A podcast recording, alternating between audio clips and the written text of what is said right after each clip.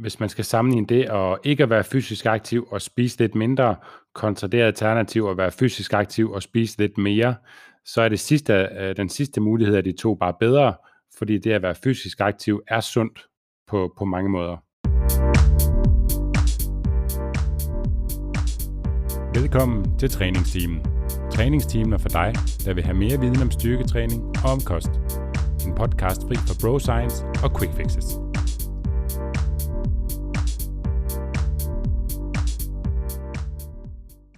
Velkommen til episode otteoghalvfems af træningsteamen. Den syvende januar to tusind og enogtyve lancerede vi i Danmark de nye officielle kostråd. Og som mange overskrifter siger, så er der kommet klima på menuen. Kort sagt er det nye kostråd reduceret ned fra ti til syv råd, og vi gennemgår i den her episode hvert enkelt af dem.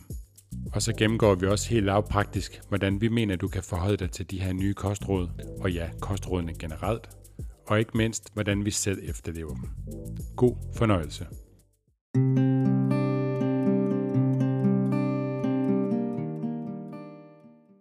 Vi er din vært er Steffen Fisker. Jeg er stifter af Fisker Performance.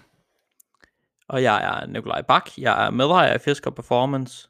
Og i forhold til emnet i dag, er det måske også relevant at nævne, at jeg har en bachelor i medicin med industriel specialisering, og øh, underviser på et kursus, der hedder evidensbaseret ernæring sammen med Morten Elsø. Og jeg hedder Michelle Lindop, og jeg er øh, træner ved Fisker Performance og medejer i Klubskov, vores træningscenter i øh, Valby. Og i dag skal vi snakke om de nye kostråd. Fordi det er jo sådan, at der er kommet nye kostråd nu. Øh, vi har tidligere haft ti officielle kostråd, der nu er blevet øh, kogt ned, ændret til syv kostråd, med et, øh, med at man har ligesom tilføjet et nyt fokus deri, som vi skal snakke lidt om i dag. Øh, så vi skal igennem de her kostråd, vi skal se på, hvad der har ændret sig, vi skal snakke om, hvad man ligesom kan tage med fra de her kostråd. Og det er måske også allerede nu en rigtig god idé at sige, at den her episode, øh, den er til dig, der måske synes, det kan være svært at efterleve kostrådene. Så hvis du som lytter øh, sidder derude og faktisk synes, det er rigtig nemt at leve efter de her nye kostråd, og det fungerer rigtig godt for dig, så øh, er det selvfølgelig super, super fint. Den her episode, den henvender sig bare lidt mere til dig, der synes, det er måske lidt svært at skulle øh, efterleve alle de her kostråd. Du ser dem måske lidt som nogle regler, og det kan være, du spekulerer på, om, øh, om man skal følge alle nye kostråd til punkt og prikke, og hver dag for at være sund. Så øhm, derfor så vil vi gå lidt mere i dybden med de her kostråd, øh, og snakke om, hvordan man kan forholde sig til dem, hvis det rent faktisk er den situation, du sidder i. Og vi kan jo starte med sådan lidt overordnet og snakke lidt om, hvorfor det er, vi har de her kostråd. Øhm, for man kan, kalde, man kan sige, at kostrådene er jo sådan en overordnet guidelines til, hvordan vi kan opnå en sund kostsammensætning. Øhm, og i de nye kostråd er det jo så også en klimavenlig øh, kostsammensætning. Øhm, derudover så kan man også sige, at øh, kostrådene er en form for opsummering af den evidens, der ligger øh, til grund for en sund kostsammensætning, og som bliver formidlet til den brede befolkning. Det betyder også, at kostrådene er meget brede på sin vis. Øh, der er ikke så mange sådan helt konkrete, specifikke, du skal spise sådan, sådan, sådan, ligesom en kostplan for eksempel vil være. Det er lidt mere sådan øh, store penselstrøg, vi prøver at male med. Øh, men det betyder også, at vi sådan individuelt kan fortolke dem ud fra vores egne behov, og det er jo en ret vigtig skildring, fordi at vi hver især har forskellige behov, vi er øh, af forskellige størrelse, vi har forskellige fysisk aktivitetsniveau, øh, vi har forskellige alder, øh, og det betyder, at vi selvfølgelig skal spise en lille smule forskelligt. Øh, så overordnet set er kostrådene en slags øh, guidelines til en sund kost, kostsammensætning, som vi hver især individuelt kan øh, fortolke lidt mere specifikt i forhold til vores egen situation. Ja, der er jo altid en kontekst at tage højde for, kan man sige. Øhm, noget af det, du siger, som jeg også synes er værd at bide, bide mærke i, det er det her med, at det ligesom er en opsummering af den videnskabelige evidens. For man kan også sige, øh, i den sundhedsverden, vi er i nu, der kommer der rigtig mange kostråd, alle mulige andre øh, steder fra. Ja, lige fra øh, influencers til kogebogsforfattere og øh, andre, der udtaler sig om ernæring, hvor man kan sige, at man hører måske, at du skal komme smør i kaffen, eller du skal spise low carb, eller du skal øh, spise den her superfood for at være sund. Hvor man kan sige, at det er faktisk øh, det er faktisk en ret god sådan opsummering i de officielle kostråd, om hvad studierne egentlig viser omkring en kostsammensætning for en overordnet sund kost. Dermed ikke sagt, at man skal følge dem alle sammen hver dag for at være sund. Øhm, men det er, en, det er en sådan ret god målestok at forholde sig til, når man hører nye påstande øh, omkring, hvad der er sundt kostmæssigt. Så se, hvordan stemmer det egentlig overens med de officielle kostråd, fordi der får man ret meget alle de store strøg med. Mm. Og det der, jo, det der jo så har ændret sig fra de nye til de gamle kostråd, øh, som du siger, Michelle, det er, at nu er der også kommet noget klimahensyn med deri. Og det kan man jo synes om, hvad man vil. Jeg har, jeg har det sådan lidt ambivalent med det faktisk. Øhm, egentlig fordi man kan sige, rent personligt stemmer det rigtig godt overens med, øhm, hvordan jeg sådan går ind for at spise. Øh, det er så lidt mere i forhold til dyrevelfærd. Men man kan sige, at kostrådene er gået lidt mere fra kun at handle om sundhed, til også at handle om noget andet nu. Mm. Og det kan måske godt være svært at forholde sig til den der skildring imellem det. Øhm, og jeg ved heller ikke, om det kunne få nogle mennesker til at stejle lidt det her med, at der også er noget klimapolitisk indover lige nu. Altså tit når folk de øhm, føler, at der bliver proppet et eller andet politisk ned over dem, så har de det med at stejle, og måske specielt, hvis det er svært for dem at skille, øh, hvad er klimahensyn her i, og hvad er sundhedshensyn? Mm. Men... Omvendt kan man jo også sige, at, at det her med at være opmærksom på vores klima, og rent faktisk også prøve at opfordre befolkningen til at spise mere klimavenligt, er jo faktisk en rigtig god hens- et rigtig godt hensyn at tage, fordi vi skal øh, alle sammen være på den her klode, og hvis ikke kloden kan overleve, jamen så kan vi heller ikke. Så, så det er jo... Nej, det kunne godt tænke sig at gå ud over vores sundhed, hvis verden gik under. En lille smule. Ja, og så er der jo, altså igennem det her sådan, fokus på klima, ligger der jo også et større fokus på at undgå madspild. Øhm, og, og det synes jeg egentlig også er et, øh, er et super fint øh, fokus at få ind over, øh, fordi at vi jo netop smider rigtig, rigtig, rigtig, rigtig meget mad ud. Øhm, så hvis vi igennem nogle lidt mere officielle guidelines ligesom kan, kan gøre folk mere bevidste omkring de her ting, så, øh, så synes jeg også overordnet, at det er rigtig godt. Omvendt, så er jeg også en af dem, som stejler en lille smule, når jeg pludselig får at vide, at nu skal jeg også tage vare på klimaet og sørge for ikke at spilde øh, mad og så videre, når det er, at de her kostråd kom ud. Det var også min første reaktion, men, øh, men det ved vi jo også, at det er, det er meget normalt at have det sådan. Mm. Og man kan jo sige, man kan jo så også rent faktisk klikke ind på de her enkelte kostråd og læse, hvad er mere sundhedshensyn og hvad er mere over i klimahensyn. Mm. Det er også bare mere for at sige, at hvad har egentlig ændret sig ved kostrådene øh, fra sidste omgang? Og det er, at de er blevet mere klimavenlige, fordi man, man hører tit, at eksperterne de skifter hele tiden mening om, hvad der er sundt, og der bliver hele tiden lavet om på kostanbefalingerne. Men vores viden om, hvad der er en overordnet sund kost, har faktisk ændret sig meget, meget lidt over de sidste årtier. Øhm, Og det kan man også sige fra de, fra de gamle kostråd til de nuværende kostråd. Vores viden om, hvad der er en sund kost, har egentlig ikke ændret sig mærkbart. Så det er ikke, det er ikke derfor, man har ændret kostrådene. Mm-hmm. Nej, og så tror jeg måske også, at det er vigtigt også lige at sådan inddrage, hvem det egentlig er, at de her råd gælder for. Øhm, fordi der er meget sådan specifikt øh, udpenslet, at øh, rådene gælder for en rask voksen person, som skal have omkring fireogtyve hundrede kalorier om dagen, det der svarer til ti megajoule. Og det beskrives også, hvem det ikke gælder for. Det gælder ikke for gravide og ammende. Det gælder ikke for øh, kvinder og mænd over femogtres. Det gælder ikke for folk, der ikke spiser kød eller fisk eller mejeriprodukter. Øhm, man kan sige, gælder de så slet ikke? Jo, det gør de også. Men for de her specifikke grupper, der skal de også supplere øh, med nogle andre ting. Og det er der også øh, specificeret, hvad det så er, de skal supplere med de her forskellige grupper. Derudover kan man også sige, at eliteatleter, som har et langt større energibehov end en person, øh, som skal have fireogtyve hundrede kalorier om dagen, de skal selvfølgelig også have øh, mere at spise, fordi at de skal kunne opfylde det her energibehov for at kunne varetage deres sportsgren. Øh, og der kan også være øh, nogle grupper, som har sygdomme, øh, enten øh, psykiske sygdomme, som for eksempel spiseforstyrrelser, eller øh, hvad hedder det, livsstilssygdomme, som hjertekarsygdomme, diabetes. De har også nogle lidt andre øh, hensyn, som de skal tage. Så kostrådene gælder for alle voksne mennesker, og også for børn. Der er også specifikationer i forhold til det.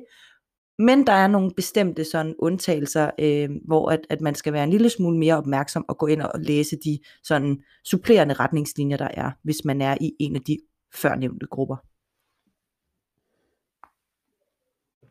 Men det kan være, at vi, øh, vi er kommet dertil, hvor vi måske skal læse de nye kostråd op, og så øh, se lidt nærmere på dem øh, et efter et. Ja. Steffen, har du ikke lyst til at læse det jo. første kostråd op? Jeg skulle lige til at sige, at Steffen, han har sådan en dejlig fortællerstemme. Ja. Ja, nu skal vi se. Yes, kostråd nummer et er: spis planterigt, varieret og ikke for meget. Ja, og det er sådan, det svarer til det gamle første kostråd, kan man sige, som var øh, spis frugt og grønt, ikke for meget, og vær fysisk aktiv. Så det er nu blevet lavet om til det her. Spis varieret. Spis varieret, undskyld. Spis varieret, ja. Ikke for meget, og vær fysisk aktiv. Øhm, og det var det gamle kostråd. Nu hedder det så i stedet for spis planterigt, varieret og ikke for meget. Øhm, så ud med fysisk aktivitet, ind med planterne. Ja. Betyder det, at man ikke skal være fysisk aktiv, Nikolaj? Hvad tænker du? Ej, det er jo en, det var en vigtig pointe, der kom med før, at hvis man øh, klikker ind på dem og læser, læser om de enkelte, så, så er den stadigvæk beskrevet, at øh, man skal være fysisk aktiv. Men øh, hvorfor de har fjernet den sådan fra, fra overskrifterne, det, det, det ser jeg mig undrende overfor. Ja, så man har, man har lagt fokus mere over på det her med at spise øh, planterigt nu. Øhm, både fordi det selvfølgelig er godt for vores sundhed, men også sådan klimahensynet i det. Jeg er personligt lidt ked af, at den her med fysisk aktivitet er blevet taget ud af, af det første kostråd, at den ikke står der lige så eksplicit mere. Øhm, og man kan sige, jamen det er jo kostråd, så kostråd handler om, hvad vi spiser. Jeg kunne rigtig godt lide, at være fysisk aktiv var inkluderet i første kostråd tidligere, netop fordi, at det sætter fokus på, hvor vigtig fysisk aktivitet er for vores sundhed, når det egentlig står som et kostråd.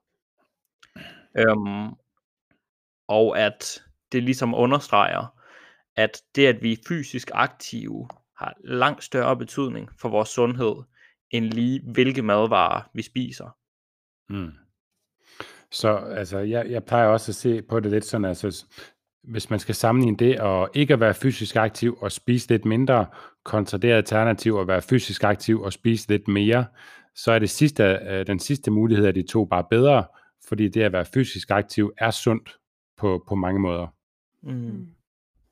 Ja, og selv, selv øh, hvis vi nu siger, nu har vi det her kostråd om ikke at spise for meget, som ligesom handler om, at man gerne vil undgå overvægt i et eller andet omfang. Man kan sige, selv hvis man er øh, overvægtig, så hvis man er fysisk aktiv samtidig, så kan det, øh, så kan det i høj grad modvirke øh, for eksempel den her lagring af fedt omkring de indre organer, som er noget af det, der kan være problematisk ved overvægt. Mm. Så altså, det har langt større effekt på ens sundhed, at man overordnet set er fysisk aktiv, end om man følger alle kostrådene. Mm. Og så er det også mine, mine klare erfaringer. Der er selvfølgelig undtagelser ved det her, men min klare erfaring er, at, at gode vaner avler gode vaner. Så har man gode vaner omkring fysisk aktivitet, så, så oplever jeg i hvert fald, at de fleste også får bedre vaner, hvad angår kosten. Så, så den har ikke, altså den er ikke direkte påvirket til kosten, men mere indirekte det at være fysisk aktiv kan påvirke kosten i positiv grad. Mm. Ja, så man kan sige, at, at det her kostråd, det første kostråd, øh, som også lidt er en overskrift, øh, det, øh, som opsummerer alle øh, de efterfølgende kostråd, den, øh, den har fået et mere øh, kostmæssigt fokus og et øh, mere klima, øh, større klimafokus, end, øh, end det har haft tidligere. Øh, ja. Ja. Og, og ligesom, ligesom i de tidligere kostråd, så er det også det vigtigste af de nye kostråd, mm. som ligesom er en, er en overordnet ramme for det hele, og det er også derfor, at man ligesom har den, der hedder, antager jeg i hvert fald, at det er derfor, man har den, der hedder spis ikke for meget under den her, fordi vores samlede kalorieindtag er noget af det, der er vigtigst, altså den samlede kost. Mm. Ja. Ja, og hvor den her del af spis ikke for meget, den har også fået et klimavenligt øh, øh, efter, øh, øh, ja, påtryk på den, i, i set i forhold til før, men den har stadigvæk øh, det samme betydning som før, men nu er det også bare i forhold til øh, madspider, der er kommet lidt på den. Ja. Mm. Ja, og så i forhold til det her med at, at spise varieret, øh, det handler jo om, at man kan spise lidt af det hele, altså man skal spise lidt af det hele, og man skal sørge for at få nogle forskellige ting, men at spise varieret kan øh, sagtens være, at man en dag får en lidt mere ensidig kost, øh, og man kan sagtens spise den samme kost fem dage i streg, uden at det nødvendigvis betyder, at nu spiser jeg ikke varieret, så varieret skal også ses i en, en lidt større sammenhæng, end bare et enkelt måltid, eller over en enkelt dag. øh, Det tror jeg er en rigtig vigtig pointe at have med sig, fordi især i forhold til det her med, at man tænker sådan, men hvornår spiser jeg så varieret nok? Det gør du, når du spiser lidt af det hele, og får det dækket ud over en længere periode, så det er ikke bare i dag, men at det faktisk gælder over en uge, og måske endda over flere uger, en måned. Ja, og så, så handler det også rigtig meget om at spise fra alle fødevaregrupper. Så det, mange tolker det som om det her med at spise varieret arm, så skal man sørge for, at man spiser broccoli den ene dag, og spinat den anden dag, og asparges den tredje dag, men det handler, det handler mere om, at ens kost egentlig kommer omkring alle fødevaregrupper, fordi så bliver vi meget komplet dækket ind af, af næringsstoffer. Men det er, jo, det er jo også lidt noget af det, som nogen har kritiseret kostrådene for, og det ved jeg ikke som sådan om, om man kan lægge kostrådene til, til kritik for, fordi det skal jo være nogle meget brede anbefalinger med det her med, at de ikke er særlig handlingsanvisende. Så det kan godt være svært egentlig at vide helt præcist om, hvad vil det sige at spise varieret. Og det kan egentlig også være svært at forholde sig til, øh, hvad betyder det ikke at spise for meget. Men, ja. men specielt den sidste, den kommer vi også lidt ind på senere, hvad man ligesom, hvordan man kan fortolke det spørgsmål. Mm-hmm. Eller hvad man kan tage med i forhold til, hvordan kan jeg selv prøve at arbejde på ikke at spise for meget. Mm-hmm. Er vi klar til at gå videre til punkt nummer to? Yes. yes. Den hedder spis flere frugter og grøntsager. Og der hed den tidligere i de gamle officielle kostråd spis frugt og mange grøntsager. Nu er det nævnt til, at vi skal spise mere af det, og ikke bare ordet. Og, så de har ændret ordet mange til flere, kan man sige. Mm. Hvad tænker I om, øh, om den ændring, formulering? Jamen, man kan sige, at Øh... selve formuleringen er ændret øh, til at være mere fokus på at spise både frugt og grønt. Det synes jeg egentlig er rigtig positivt, fordi der florerer, florerer også mange øh, myter omkring, at frugter er øh, usundt, fordi det har meget frugtsukker. Øh, det er forkert. Frugt er lige så sundt som grønt er, øh, og vi skal have begge dele. Øh, derudover så kan man også sige, at jamen, anbefalingen har jo ikke ændret sig. Det er stadigvæk seks om dagen, altså seks hundrede gram frugt og grønt om dagen, som er, som er anbefalingen. Så på den front er det det samme stadigvæk. Mm. De, øh, man kan sige, klikker man ind og læser nærmere omkring kostrådet, og det kan man jo gøre for alle kostrådene. Der skriver de stadigvæk, at, at mindst halvdelen af det her indtag skal være, være grøntsager. Mm-hmm. Men der er kommet, i selve kostrådet er der kommet lidt mere, øh, det er blevet gjort lidt mere ligeværdigt på en eller anden måde, det at spise frugt og grønt, tolker jeg det som, når den ikke hedder spis frugt og mange grøntsager. Og det mm. synes jeg egentlig er rigtig fint, fordi netop i forhold til, som vi snakkede om med, med lytterne, der måske synes, det kan være svært at efterleve kostrådene. Hvis man sætter barren for højt, så kommer man slet ikke i gang. Altså, det handler også rigtig meget om, hvad, hvad er realistisk for mig? Så hvis, øh, hvis det, at du spiser lidt ekstra frugt, rent faktisk er hjælpsomt for dig i forhold til at spise planterigt, så gør endelig det. Mm-hmm. Ja, og under det her punkt med frugt og grøntsager, der øh, skelner de også imellem at spise både grove og fine grøntsager. Og det er jo lidt ligesom, som du siger, Nikolaj, at jamen, skal, man være, skal man være så detaljeorienteret? Hvis jeg får øh, tre hundrede gram øh, grøntsager i form af et hundrede og halvtreds gram gulerødder og et hundrede og halvtreds gram agurk, og så får jeg øh, tre stykker frugt i løbet af dagen, så er jeg jo fint dækket ind. Det behøver ikke at være mere detaljeorienteret end det. Det behøver ikke at være, jamen jeg skal have halvtreds gram af den her slags grøntsag, og halvtreds gram af den her slags grøntsag. Altså sådan, så detaljeorienteret behøver det slet ikke at være. Øhm, men jeg tror, at det er ret vigtigt, at man sørger for at skelne imellem de to ting, at sådan, så man gør øh, danskerne bevidste omkring, at der er forskel på, om man spiser fine grøntsager og grove grøntsager, øh, også fordi, at sådan, så man kan få dækket sig ind i forhold til de forskellige næringsstoffer, som er i de forskellige grøntsager, og frugter også for den sags skyld. Mm. Og jeg, jeg tror, en, en vigtig tilføjelse her er også at sige, at det er jo ikke så meget os, der sidder, vi sidder jo ikke og forklarer kostrådene på Fødevarestyrelsens vegne overhovedet nu. Øhm, vi fortæller ligesom, hvordan vi ser det her i forhold til, hvis man sidder som en person, der synes, det her det er svært at efterleve. Ja. Øhm, fordi igen, det kan godt være, det er optimalt, en lille smule mere optimalt, at spise grove grøntsager, men er det noget, der betyder noget i det store billede, og betyder det særligt noget for dig, der slet ikke vil få spist de grove, de grove grøntsager? Ja. Altså det vigtigste, det er at se på, hvad der er, hvad der er øh, realistisk for dig. Og man kan altså også blive så optaget af lige præcis, hvilke fødevarer man, øh, man spiser, at det ikke bliver sundt. Mm-hmm. Og så er jeg nødt til at komme med den lille indskydelse i form af, at der er en lille note omkring øh, juice i den her også, øh, som handler om, at man kan drikke øh, hundrede milliliter juice om dagen, som så svarer til et stykke frugt. Altså man kan erstatte et stykke frugt med hundrede milliliter juice. Øhm, men man kan altså ikke erstatte to hundrede milliliter juice med to stykker frugt. Øh, det synes jeg bare er en sjov øh, skildring, fordi at øh, hvis man måler op, hvad hundrede milliliter juice er, så er det øh, næsten kun en tredjedel af et normalt øh, vandglas. Øhm, og for langt de fleste mennesker, så vil man jo spise et fyldt glas, øh, eller drikke et fyldt glas med juice.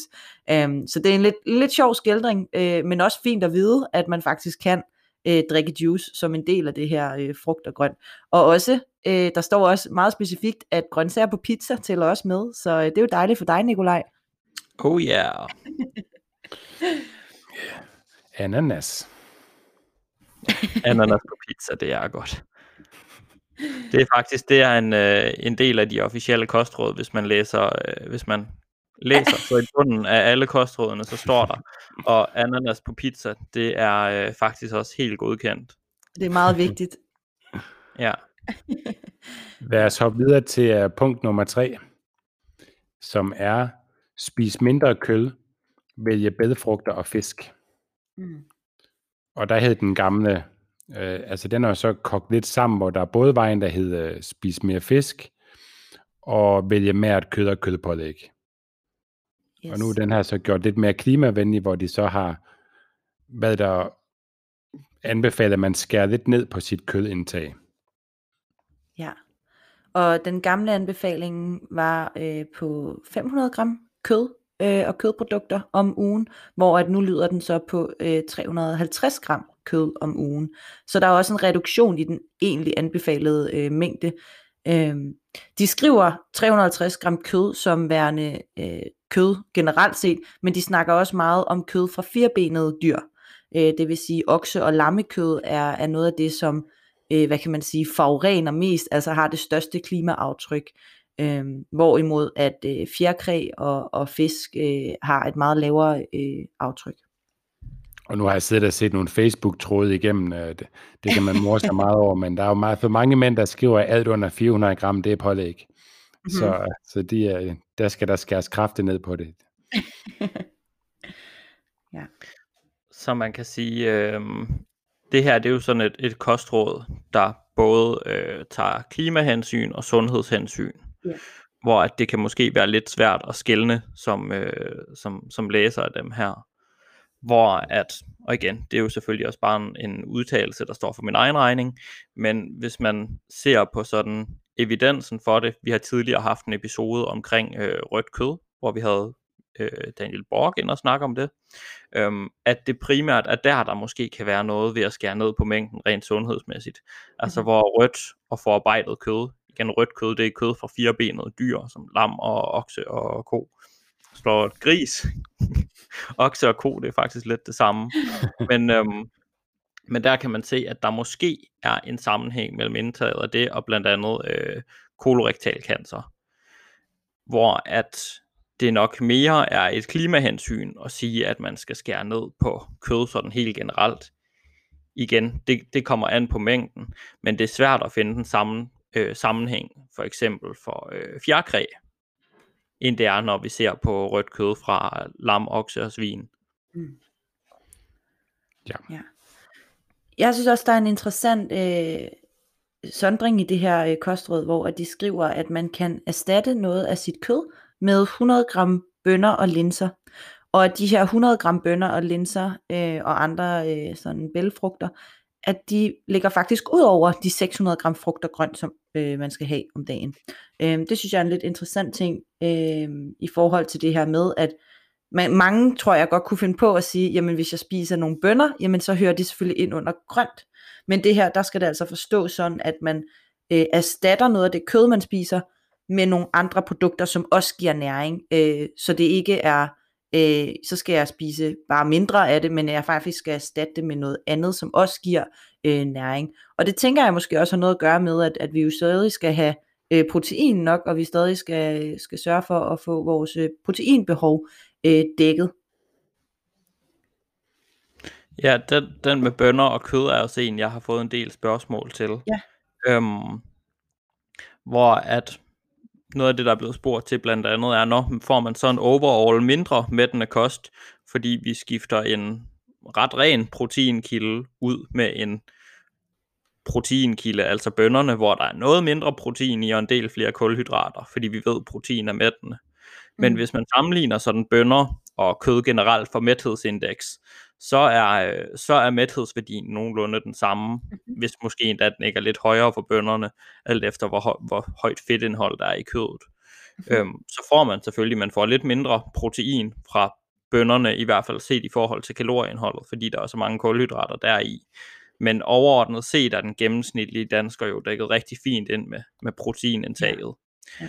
Ja. Øhm, Nikolaj, hvad så, tænker du så omkring det her med kvalitetsprotein? Øh, Altså at man, hvis man skifter kød, som er meget let optagelige proteiner, øh, og det, man skifter det ud med bønner og linser, som er en lille smule øh, mindre hvad kan man sige, kvalitet.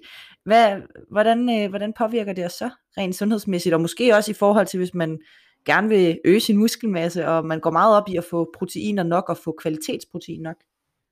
Man kan sige, at for den almene dansker er det jo en øh, rigtig god ting at spise flere øh, bælgfrugter, sandsynligvis.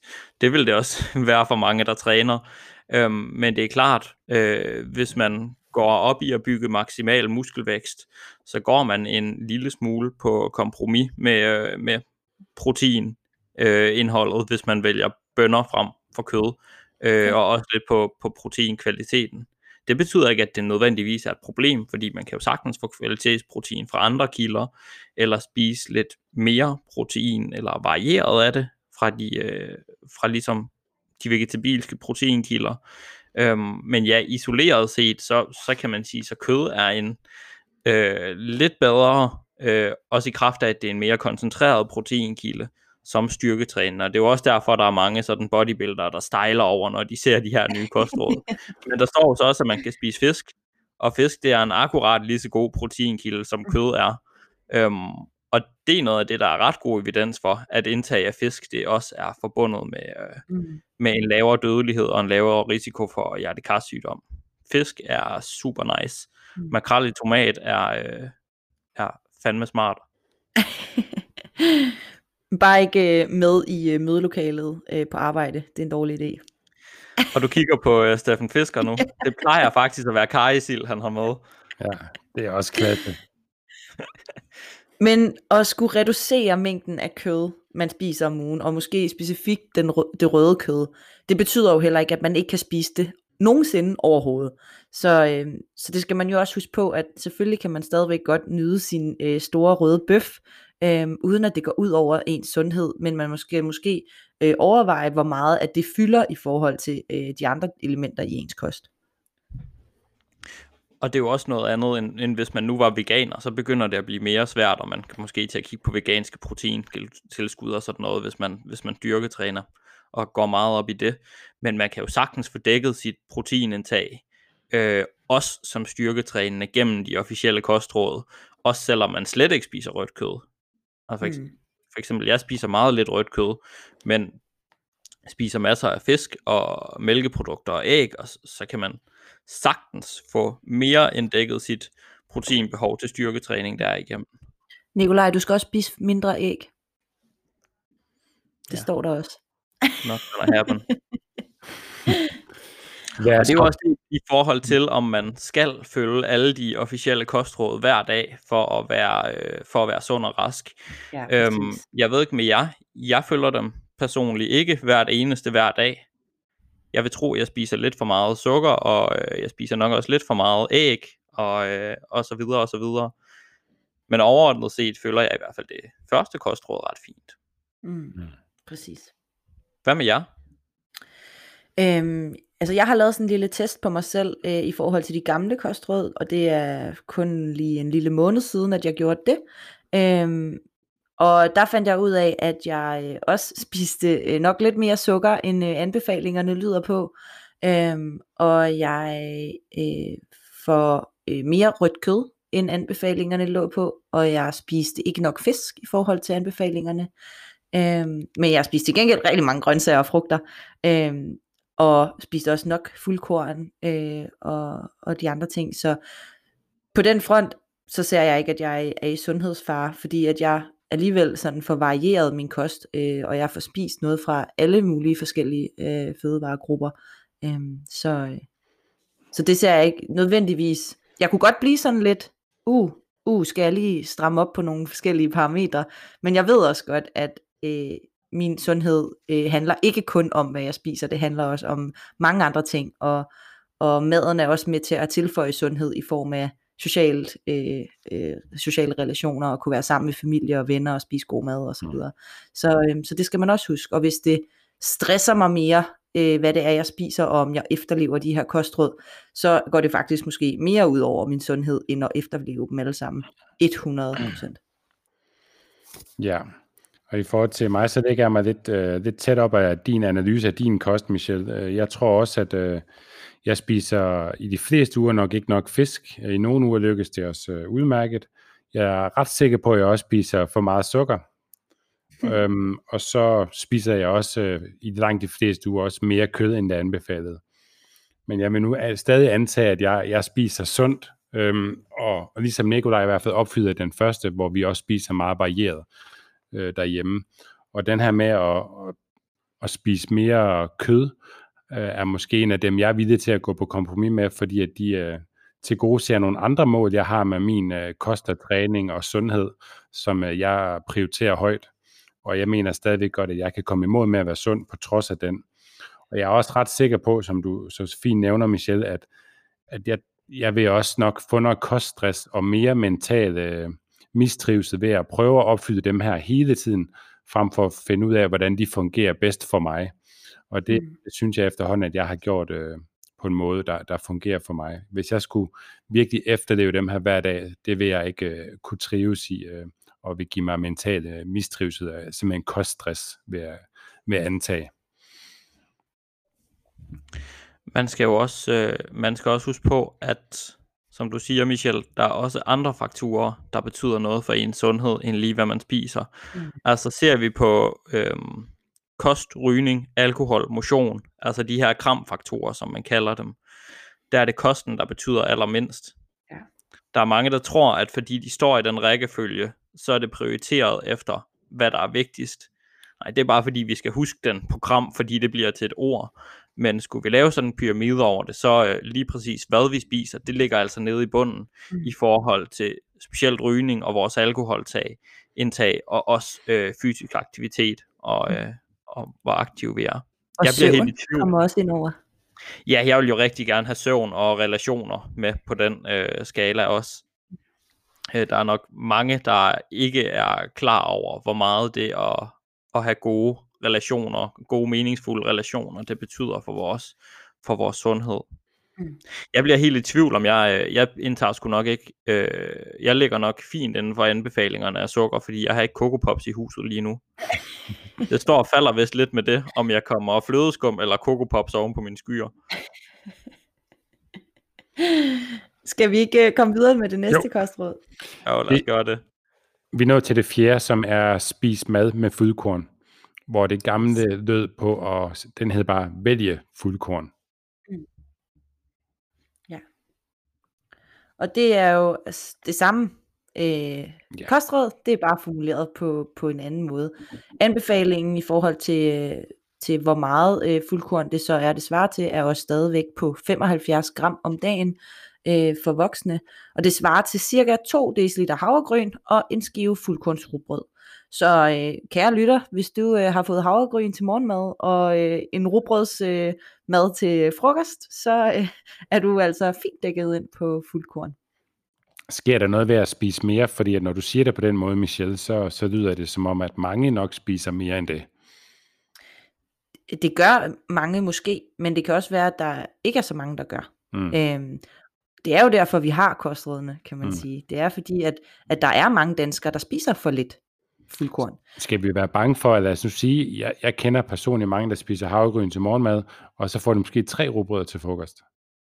Jeg tror ikke, man skal være nervøs for, nervøs for hvis man får mere end, end den her anbefaling. Øh, det tror jeg er super fint. Øh, grunden til, at fuldkorn er vigtigt for vores sundhed, øh, handler jo også om, at, øh, at vi får fibre i vores kost, som er med til at, øh, at hjælpe vores fordøjelse. Øhm, sørge for, at vores fordøjelse fungerer, øh, og det er også med til at holde os mætte, øhm, og dermed sådan indirekte hjælpe os med at bevare en, en normal vægt, øhm, altså at ikke spise for meget, øh, så det er lidt derfor, at vi har den. Og så kan man også se, at øh, at spise fuldkorn, øh, som jo også er en form for plante, så øh, har det også en, øh, det har også et lavt klimaaftryk, øh, så, så på den måde opfylder den også øh, det overordnede fokus på, på klima. Så den har sådan lidt tre forskellige ben at stå på, kan man sige. Ja, havregryn og, og rugbrød er nice. Det er super nice. Yep. Men som med så meget andet kan man også få for meget af det. Altså man kan også godt komme til at spise så mange fibre og, og fuldkorn, at man begynder at få lidt bøvl med maven, mm-hmm. så man prutter rigtig meget. Og det er jo igen det her med sådan, selvom at der, der, står, der står, at man skal spise mad med fuldkorn, men det betyder jo ikke, at man ikke også kan få andre ting. Altså det betyder jo ikke, at man, man aldrig må vælge øh, hvid øh, pasta eller øh, hvidt brød og sådan nogle ting. Så er man, er man dækket ind med de her femoghalvfjerds gram om dagen, så er man altså rigtig godt kørende. Og så kan man sagtens vælge andre produkter, øh, som ikke har et højt øh, fiberindhold mm. resten af dagen. Man kan også vælge dem, hvis man synes, de smager godt. Det er, det er jo op til den enkelte ligesom at, at vurdere ud fra det. Ja, og det, det minder mig tilbage om en gammel pointe, vi har haft øh, mange gange.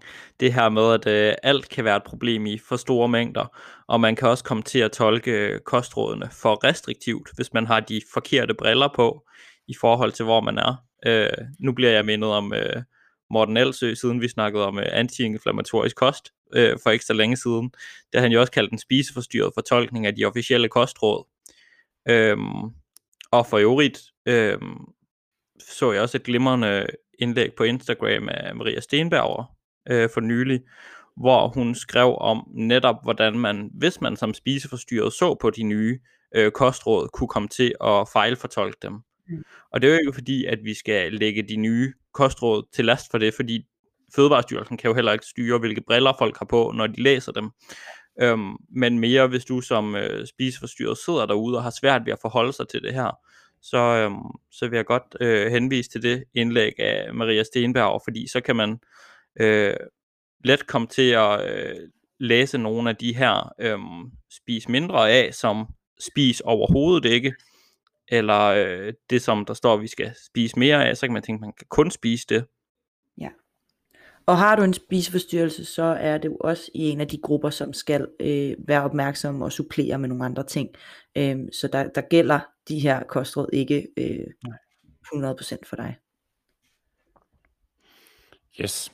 Lad os hoppe videre til øh, kostråd nummer fem, som siger, vælge planteolier og mere mejeriprodukter, som umiddelbart er kogt sammen fra de gamle, som hed øh, spis mindre mættet fedt, og vælge mere mejeriprodukter. Så lidt mere om, hvad man skal gøre mere af, og mindre af, hvad man skal gøre mindre af. I hvert fald i forhold til formuleringen. Hvad ja, tænker I om det? Og igen, igen er selve anbefalingen i forhold til, hvor meget man skal have, er øh, stadigvæk den samme. Omkring to hundrede og halvtreds milliliter mælk, eller mælkeprodukt om dagen, og en skive ost, og det skal helst være... Øh, produkter, som har et fedtindhold på halvanden procent øh, eller sytten procent for ost.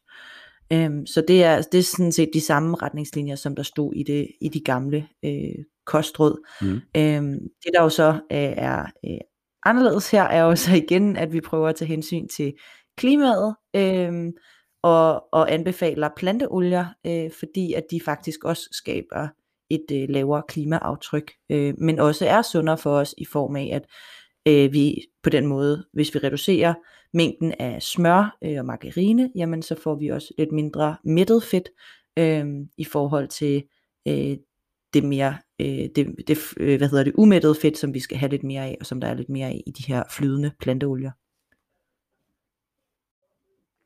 Ja, og netop i forhold til mættet fedt, så er det jo noget af det, som forskningen er blevet mere nuanceret omkring de sidste år, men man kan sige lige præcis sådan noget som, øh, som smør og øh, nok også kokosolie, er nok noget af det, som er fint nok at øh, spise lidt mindre af, øh, kontra for eksempel fedtet fra øh, æg eller, øh, eller ost for eksempel, som er en lidt mere sådan komplet fødevare. Så er det jo sjovt, at lige præcis kokosolie og specielt smør øh, er blevet taget helt vildt meget til sig i den her low carb gruppe, men nu skal man bare til at hælde det i, øh, hælde det i sin kaffe og, og så videre. Og der, der er der nok måske tale om mængder, der rent faktisk kunne være problematiske for nogen. Men det er, hele den der ketobølge, det er selvfølgelig en lidt anden snak. Mm-hmm. Ja. Lad os hoppe videre til det andet sidste punkt, punkt seks, som hedder spis mindre af det søde, salte og fede, som nok er kogt lidt sammen af tre punkter faktisk, må man formode, som er spis mindre mættet fedt, spis mad med mindre salt, spis mindre sukker. Yes. Jeg vil, og det øh, står selvfølgelig hundrede procent for egen regning, jeg vil ønske det kostråd, det var formuleret anderledes.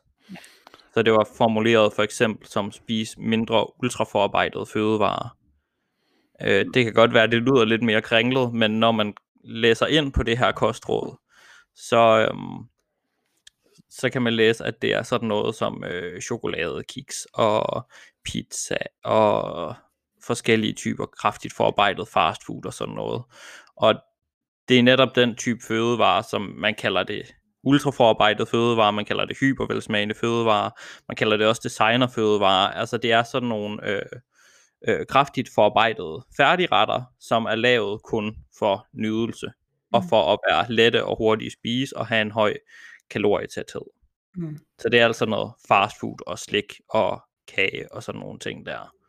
Problemet er bare, at når man hører for eksempel sytten om, så tænker man, så må man måske ikke spise frugt, selvom det står tidligere i kostrådene. Det kan være, at der er nogen, der bliver forvirret over det.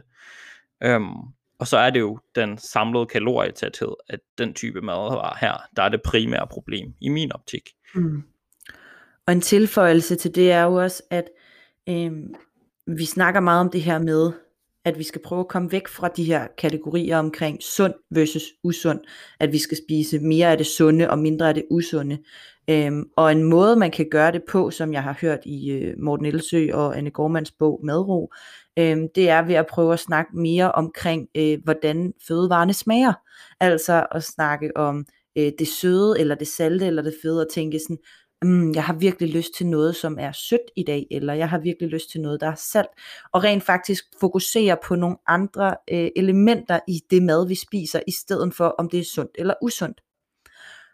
Og når, når kostrådet så er, for, altså sådan er udformet på den her måde, så bliver det pludselig en lille smule sådan modsat det, man prøver at arbejde hen imod. Altså vi vil gerne væk fra en, en, øh, en forståelse af, at de her ting er dårlige for os, fordi det er de ikke, lige præcis som du siger, Nikolaj. Frugt kan også være sødt, øhm, og, og det bliver måske øh, det bliver måske en lille smule sådan øh, kontraproduktivt. Øh, mm. Så det arbejder mod hinanden.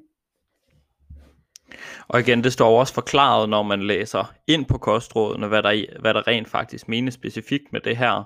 Øhm, det er også bare for at sige til dig, som lytter, øh, hvis du som mange gør, måske kun hører kostrådene og ikke læser op på lige præcis, hvad man mener med dem, at øh, så er der altså ikke noget galt i for eksempel at tænke noget øh, sødme ind i aftensmåltidet, eller at øh, og generelt tænke at, at spise et måltid, der ligesom dækker hele smagspaletten. Også fordi nu snakker vi jo om det her med ikke at spise for meget i første kostråd. En, en, en vigtig komponent af vores mæthed er også, at vi ligesom får tilfredsstillet alle smagssanser på tallerkenen. Den her øh, dessert craving, som mange snakker om efter aftensmad, det er for eksempel ofte fordi, at der ikke er noget sødt i aftensmåltidet, hvilket for eksempel kunne komme fra en frugtsalat, eller en øh, sodavandsis øh, efter, eller hvad det nu er. Øhm, så det er ikke smagen i sig selv, der som sådan er, er problematiske. Nej, lige præcis. Og lige præcis det der med, der er rigtig mange, der tænker sådan, ej, jeg har lyst til noget sødt, det er forkert, det bør jeg ikke have, det er, det er, noget, det er noget dårligt for mig. Men det er det jo ikke. Altså det, man må gerne have lyst til noget sødt, og man må gerne have lyst til det salte og det fede, og det gør dig ikke mere usundt øh, at, at følge de øh, smagspræferencer eller smagslyster, som man har. Ja, og Michelle, for at forlænge det, og man må også gerne handle på det, men, men tanken er jo bare, at det nok skal være mindre ultraforarbejdet fødevarer, som Nikolaj pointerer, og måske for eksempel frugt som dessert, hvis det var det, der var en mulighed. Ja.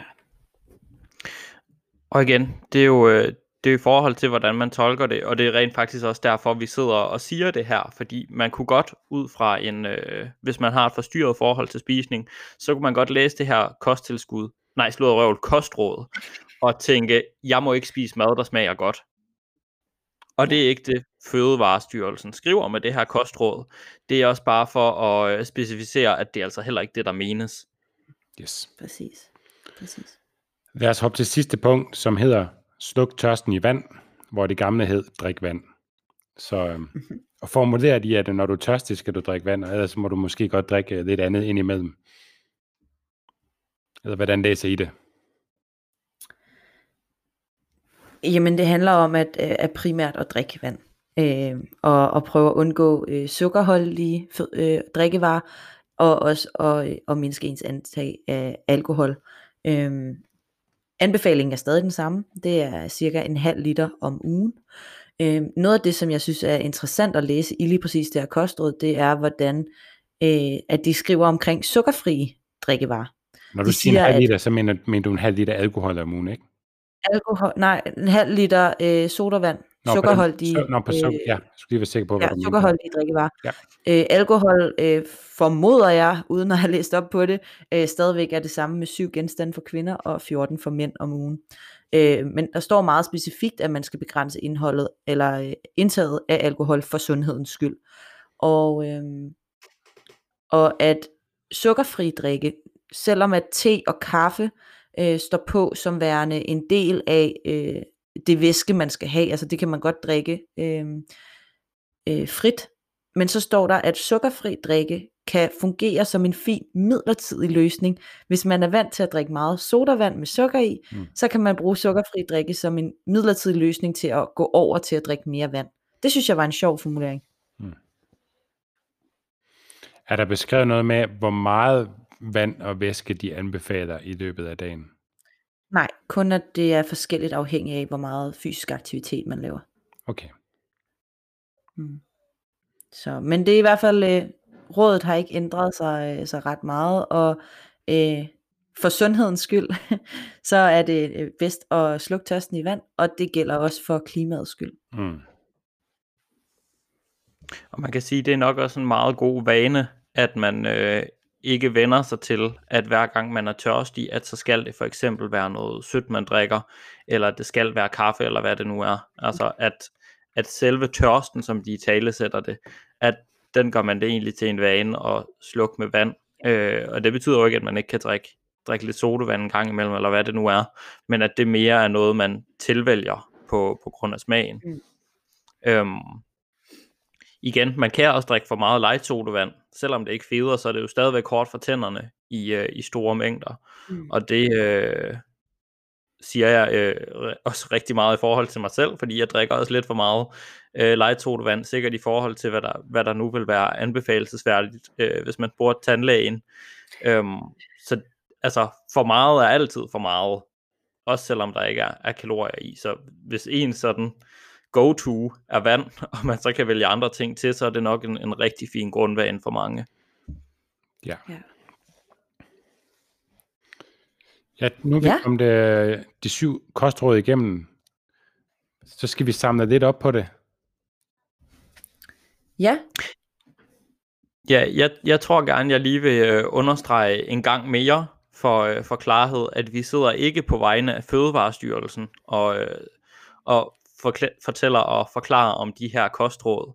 Øhm, men vi snakker om dem ud fra vores øh, egen sådan fortolkning, og specielt rigtig meget i forhold til, øh, hvordan vi, øh, vi ligesom vil tolke de her kostråd i forhold til arbejdet med klienter, hvor at vi øh, ofte møder folk, der kan være lidt for, forvirret omkring, hvad de skal spise, og måske føle, at de skal gøre lidt for meget for at være sunde, og har svært ved at finde sig selv i det, hvor det, hvor det let fører til, enten så øh, prøver de at spise rigtig sundt, og så falder de af hesten, føler de, og så spiser de, føler de meget usundt.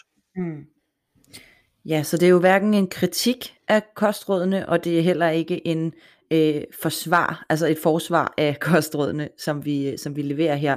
Øhm, men noget af det, som jeg synes er sådan overordnet øh, vigtigt at tage med fra, fra det her, vi har snakket om i dag, det er det her med at vide sådan lidt om, hvornår er nok nok. Og det er jo også den utilstrækkelighedsfølelse, som mange måske kan føle, at de føler, at jeg skal altid gøre mere for at være sund. Jeg kan aldrig gøre nok for at blive sund. Øhm, og det kan give den der følelse af sådan, øh, at man bare ikke gider at, at prøve, fordi jeg kan alligevel aldrig nogensinde efterleve det. Øhm, men at følge kostrådene, eller i hvert fald at, at se kostrådene som nogle overordnede generelle retningslinjer, øhm, det betyder ikke, at man ikke kan gøre noget som helst andet, at man ikke kan øh, form, altså sådan, jeg har lyst til at sige sådan, øh, forme dem efter ens eget øh, individuelle behov og ens eget liv. Men det betyder, at man har nogle ting, som man kan sådan overordnet sige, okay, det her, det er sådan noget af det, som jeg skal være opmærksom på i, forske- i forskellige sammenhænge. Øhm, og så kan man ligesom modificere dem ud fra, hvordan, øh, hvordan man selv lever, og hvad det er for nogle behov, man selv har. Ja, og så er det jo også vigtigt at huske, at der er ikke nogen, der tvinger en til noget. Nej. Øhm, så hver gang nogen skriver, øh, du skal, så er det i virkeligheden et, du kan. Og når man, øh, når man vælger den indgangsvinkel til, øh, til anbefalinger, øhm, i stedet for at føle, at det er regler, som nogen presser ned over hovedet på en, og det er nogen, man skal efterleve for andres skyld, hvis man derimod kommer over til at sige, okay, det er et tilvalg, som jeg kan vælge at følge for min egen skyld, ja. Så vil man ofte, i hvert fald hvis vi ser på sådan en adfærdsforskning, så vil man ofte have større succes med det, mm. fordi at det ikke er noget, man føler, man skal leve op til for, for alle mulige andre som noget eksternt, men at det er egentlig noget, man kan, kan tilvælge for sig selv, og i sin egen kontekst, som du også siger, Michelle. Det er præcis. Ja, fordi noget af det, vi men, snakkede om, det var jo også, at man, altså, kan det hovedet altså gøre at opfylde dem alle sammen hele tiden? Øh, og det var vi jo ret øh, enige om, at det, det kan man formentlig ikke, så man kan måske mere se kostrådene som i, at man går i den retning af, at man gerne vil, det er ligesom hvis man går mod nord, så kommer man ikke i mål, men man kan godt komme tættere på, eller fortsætte den retning, selvom man har udsving i sin kost øh, på daglig eller på ugentlig basis, men at det er mere en retning, at man arbejder hen imod kostrådene, frem for at følge dem hundrede procent og følge en bestemt retning. Mm. Man bliver i hvert fald ikke automatisk øh, usund, fordi man øh, en dag ikke følger alle kostråd på én gang. Mm. Det er, det er meget vigtigt at understrege. Det er også meget vigtigt at understrege, at det er altid bedre at gøre noget, end at gøre inden ting. Så øh, hvis man føler, ah, nu har jeg ikke øh, lige efterlevet det her kostråd om fuldkorn i dag, for eksempel, så betyder det, det altså ikke, at det hele er tabt på, på gulvet, og at du lige så godt kan spise flødekage resten af ugen. Nej. Og det, det er den der alt eller intet tænkning, som er rigtig vigtig at lære at spotte hos sig selv for rigtig mange. Ja. Og også i forhold til, at sundhed jo er, i hvert fald i forhold til kosten, ses i en meget større øh, sammenhæng, altså over en langt større periode end kun en enkelt dag eller et enkelt måltid. Og, og lige i forhold til det der med sådan at, øh, at se på den samlede sundhed, så snakkede vi om, at det kunne være lidt sjovt, øh, hvis vi hver især skulle øh, skyde et kostråd ud, mm. der ligesom øh, var udtryk for et af de aspekter, vi plejer at arbejde med, øh, med klienter, når vi ligesom øh, arbejder med deres træning og, og sundhed og generelt. Øh, og nu siger vi jo også sundhed i sådan et øh, stort perspektiv, fordi sundhed er også mere end bare ren fysisk sundhed og biomarkører. Det er også sådan noget som at, at trives i det hele taget. Mm-hmm. Så det kunne være, at vi skulle prøve at skyde, skyde et afsted hver. Ja.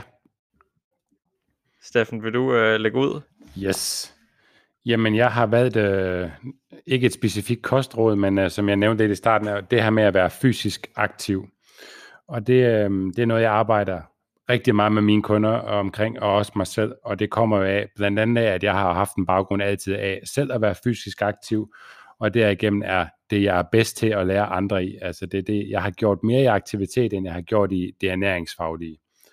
Ikke at det er, er, er, ikke er vigtigt, det ernæringsfaglige, men som jeg nævnte tidligere, så er der det her med, at hvis, hvis man sammenligner det her med at øh, ikke at være fysisk aktiv og spise mindre, kontra det at være fysisk aktiv og, og så også spise mindre, hvis man altså godt kan lide at lønne sig selv lidt ved fysisk aktivitet, så er det stadig et bedre alternativ at være fysisk aktiv. Jeg har bare den store erfaring på mig selv og på stort set alle, jeg har arbejdet med, at det her gode vaner fra fysisk aktivitet, det avler gode vaner for kosten også. Så de har et stort sammenspil imellem hinanden, så jeg ser en stor korrelation imellem at være fysisk aktiv og spise sundt. Og selv hvis det ikke er tilfældet, så er det stadigvæk bare et sundere alternativ, end det ikke at være fysisk aktiv og så spise mindre. Så derfor vil jeg, har jeg altid stor fokus på det med at, at være fysisk aktiv i mit arbejde med mine kunder. Mm. Ja, øh, fysisk inaktivitet er aldrig sund, og der er næsten ikke den øh, sådan sundhedsparameter, som øh, fysisk aktiv ikke, øh, fysisk aktivitet ikke påvirker godt. Noget andet, som gør noget rigtig godt for vores øh, sundhed på stort set alle aspekter og på vores trivsel, det er øh, søvn, og derfor så er mit kostråd, og det øh, siger jeg selvfølgelig i gåseøjne, det er sov godt og nok. Det er overhovedet ikke, fordi kosten ikke er vigtig, men jeg oplever, at der er rigtig mange, specielt inden for øh, fitnessmiljøet, der går enormt meget op i at optimere alle aspekter i deres kost og træning, mm. men som går meget lidt op i deres søvn og deres søvnmønstre, selvom det faktisk betyder enormt meget. Så derfor så er det også noget af det, jeg prøver at, at sætte lidt mere fokus på, når jeg arbejder med klienter. Generelt set, for folk har jo også forskellige udfordringer. Mm. Men Nikolaj, kan man ikke også sige, at, at manglende søvn påvirker kosten? Jo. Jo. Helt, helt, øh, helt tydeligt. Det kan vi se, at vi øh, træffer øh, i gåseøjne dårligere kostvalg, når vi er trætte. Og netop de her øh, fristende, meget forarbejdede kalorietætte fødevarer, de bliver også mere fristende, når vi, øh, når vi sover dårligt. Det er også ret veldokumenteret. Michelle, dit kostråd? Ja, jamen øh, jeg har så valgt at, øh, rent faktisk at, øh, at, at tale lidt ind i selve kostrådene. Fantastisk. Æm, og, øh, og det er ud fra det første øh, kostråd, som handler om at ikke at spise for meget. Æm, så mit, øh, mit kostråd vil være at lære øh, at mærke og følge ens sult og mæthed. Æm, og simpelthen blive mere øh, opmærksom og mere nysgerrig på, øh, hvornår vi føler sult, og, og hvordan vi også handler på det, og hvornår vi er mætte, øh, og hvornår vi stopper med at spise. Øhm, og, og det er også et element, som jeg arbejder øh, meget med, med mine egne klienter øh, til daglig, øh, fordi at jeg oplever, at det her med, hvad vi spiser på daglig basis, er bare ikke så vigtigt. Det er i meget højere grad, hvor meget vi spiser, øh, som påvirker øh, vægttab og, og derigennem også indirekte øh, sundhed. Øhm, overordnet så kan man sige, at jamen, øh, et af vores kostråd hedder jo netop ikke at spise for meget, og hvis vi bliver bedre til at lytte til vores sult- og mæthedsfornemmelser, så tror jeg også, at vi har meget nemmere ved rent faktisk ikke at spise for meget, og meget bedre kan mærke, hvad er for meget og hvad er for lidt. Så har jeg lige et spørgsmål til sidst. Hvis man nu følger vores øh, tre enkeltvise råd, øh, er man så sund, Nikolaj? Ikke nødvendigvis. Men øh, det er da nok i hvert fald for de fleste sundt at følge dem. Men der, der, findes, ikke, der findes ikke nogen kostråd. Nu var, nu var dit og mit råd måske ikke så meget kostråd, men der findes ikke nogen råd, der automatisk vil gøre en sund. Øh, ligesom man heller ikke automatisk bliver usund, hvis der er et kostråd, man, man ikke følger. Men øh, vi kan i hvert fald snakke om, at det vil være sundhedsfremmende råd for langt de fleste. God pointe. Og nu synes jeg bare, det er mega spændende, dit øh, råd, Michelle, om det her med at spise, øh, eller at lære og lytte mere til sin sult og mæthed, og det kunne faktisk være en hel podcast i sig selv. Yes. Så den må vi, øh, den må vi hellere, hvad hedder det, skrive på listen, og få optaget snart, hvis I er med på den. Helt ja. Sikkert. Mm. Så kan du også ligesom øh, lytter skrive til os øh, på øh, træningsteamgruppen eller øh, via vores profiler på sociale medier, hvis du også synes det kunne være spændende med sådan en, øh, en episode om sult og mæthed og hvordan man rent faktisk navigerer i det. Yes. Ja, men var det, øh, er vi ikke ved at komme til vejs ende i vores øh, snak om kostrådene? Det synes jeg. Det synes jeg. Ja. Så er det vist bare tak for en god snak. Tak for en god snak, og tak fordi du, kære lytter, lyttede med. Og det var så afslutningen på denne episode. Hvis du gerne vil læse mere om træningstimen og om det enkelte afsnit, så kan du klikke ind på træningstimen punktum d k. Og hvis du har spørgsmål til den enkelte episode, eller har forslag til emner, vi kan tage op i en fremtidig episode, så har vi oprettet en Facebook-gruppe, som du kan tilmelde dig. Facebook-gruppen hedder Træningsteamen, og jeg håber, at du vil være med. Og hvis du kunne lide den her episode og gerne vil have flere episoder fra os, så vil vi sætte stor pris på en god anmeldelse i din podcast-app. For det er ingen hemmelighed, at vi laver den her episode for netop dig derude, og vi tjener faktisk rigtig lidt penge ved at lave podcast. Faktisk ingen penge. Så måden du kan hjælpe os på er ved at dele vores podcast og anmelde den, så vi kan få vores podcast ud til så mange som muligt og forhåbentlig hjælpe dem. Og det er netop derfor, vi gør det her. Hvis du gerne vil læse mere om Fisker Performance og hvad vi ellers foretager os, så kan du følge os på både Facebook og på Instagram under navnet Fisker Performance. Og så er der vist ikke andet end at sige tak fordi du lyttede med. Vi høres ved.